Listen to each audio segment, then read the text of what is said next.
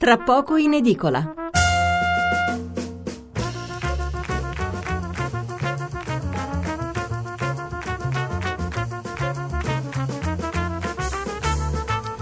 Buonasera Stefano Mensurati e benvenuti all'ascolto di Tra poco in edicola, la rassegna stampa notturna di Radio 1. 800 05 05 78 il numero verde per intervenire in diretta, 335 699 29 49 il numero per inviarci un sms.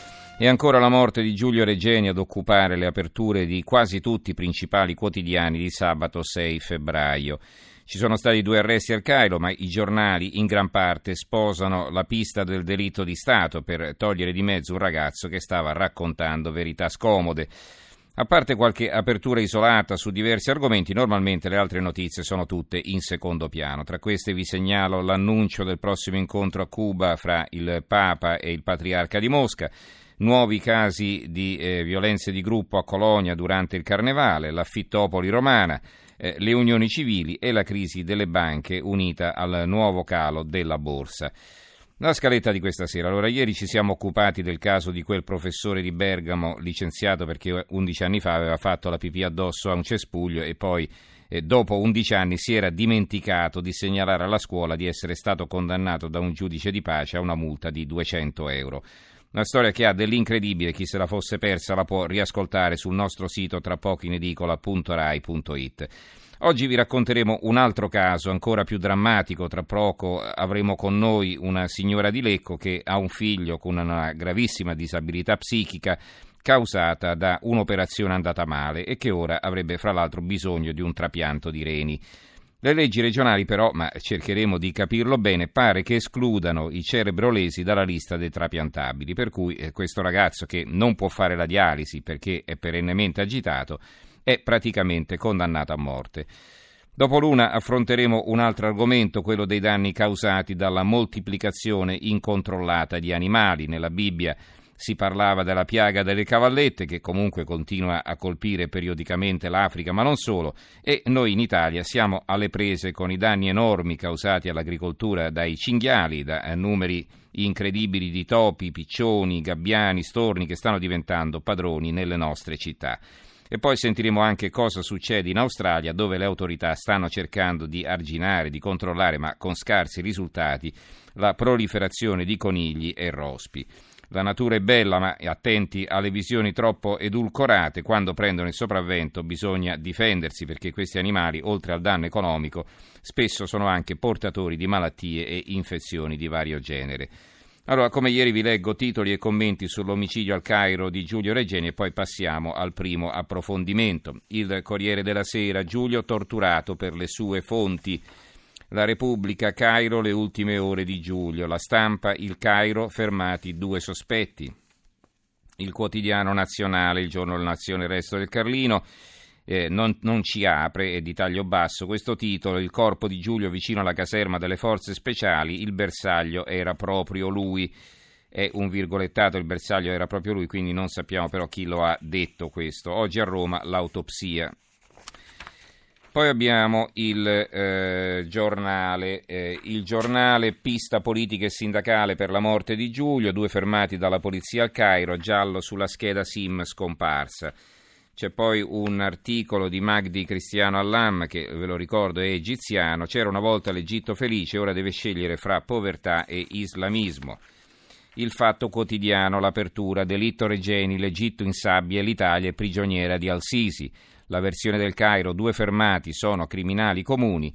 Gli egiziani però non hanno ancora fornito prove e ricostruzioni credibili sulla morte del giovane ricercatore. Oggi il corpo arriva a Roma dal nostro governo, formali richieste di trasparenza ma anche scarse volontà di rottura.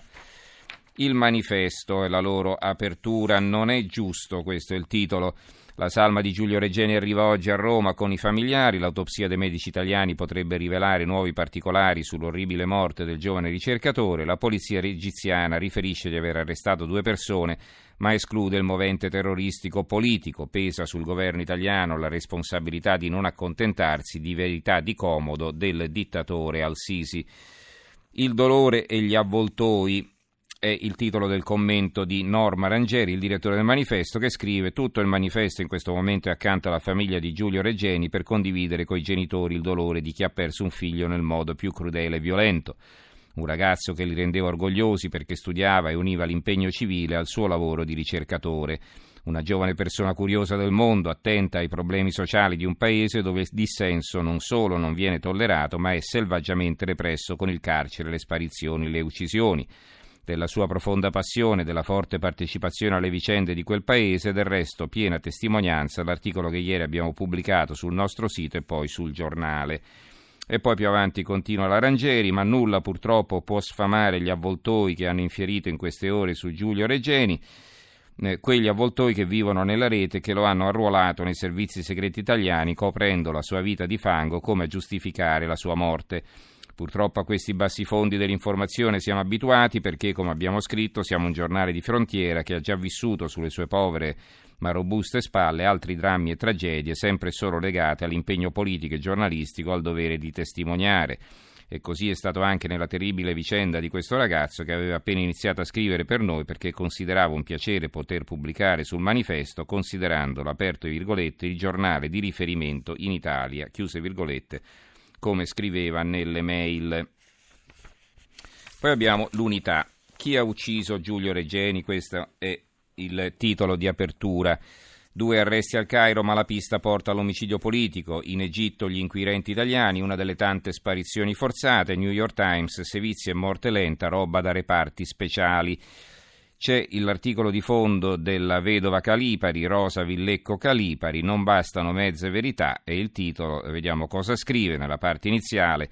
Ancora una volta il doloroso rituale dell'accoglienza all'aeroporto di un italiano morto ammazzato e quello di un ragazzo oltraggiato dalle torture di Giulio Regeni, giovane, brillante e curioso del mondo, vivace e promettente. Non sappiamo ancora cosa sia accaduto, ma abbiamo il dovere di cercare i responsabili e vogliamo che le autorità egiziane offrano una collaborazione totale. Ha fatto bene il ministro degli esteri Paolo Gentiloni a dirlo in maniera ferma e convinta. Certamente non ci rassicura che qualche ufficiale locale abbia avuto l'indecenza di parlare di probabile incidente stradale. Poi sono trapelate odiose ipotesi su incontri violenti a sfondo sessuale, non potevano mancare dal repertorio le voci di possibili contatti tra Giulio e gli 007 italiani.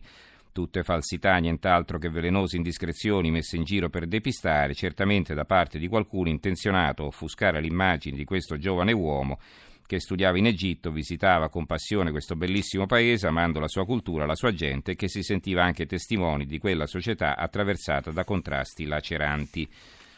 Il foglio. Giuliano Ferrara qui ha un approccio diverso, vediamo cosa scrive. Il titolo intanto, trasformare drammi alla Giulio Regeni in martiri della nostra cattiva coscienza di occidentali, i danni del minimalismo del buon cuore.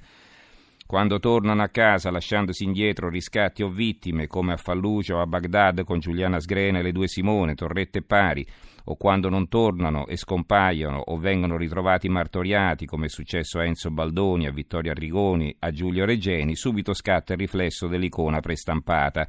L'immagine è quella vera ed è a suo modo immagine sacra perché spesso quando parliamo di questi ragazzi e ragazze si tratta della professione di capire e informare addentrandosi nei territori del male o di arginare il disastro di civiltà con interventi umanitari.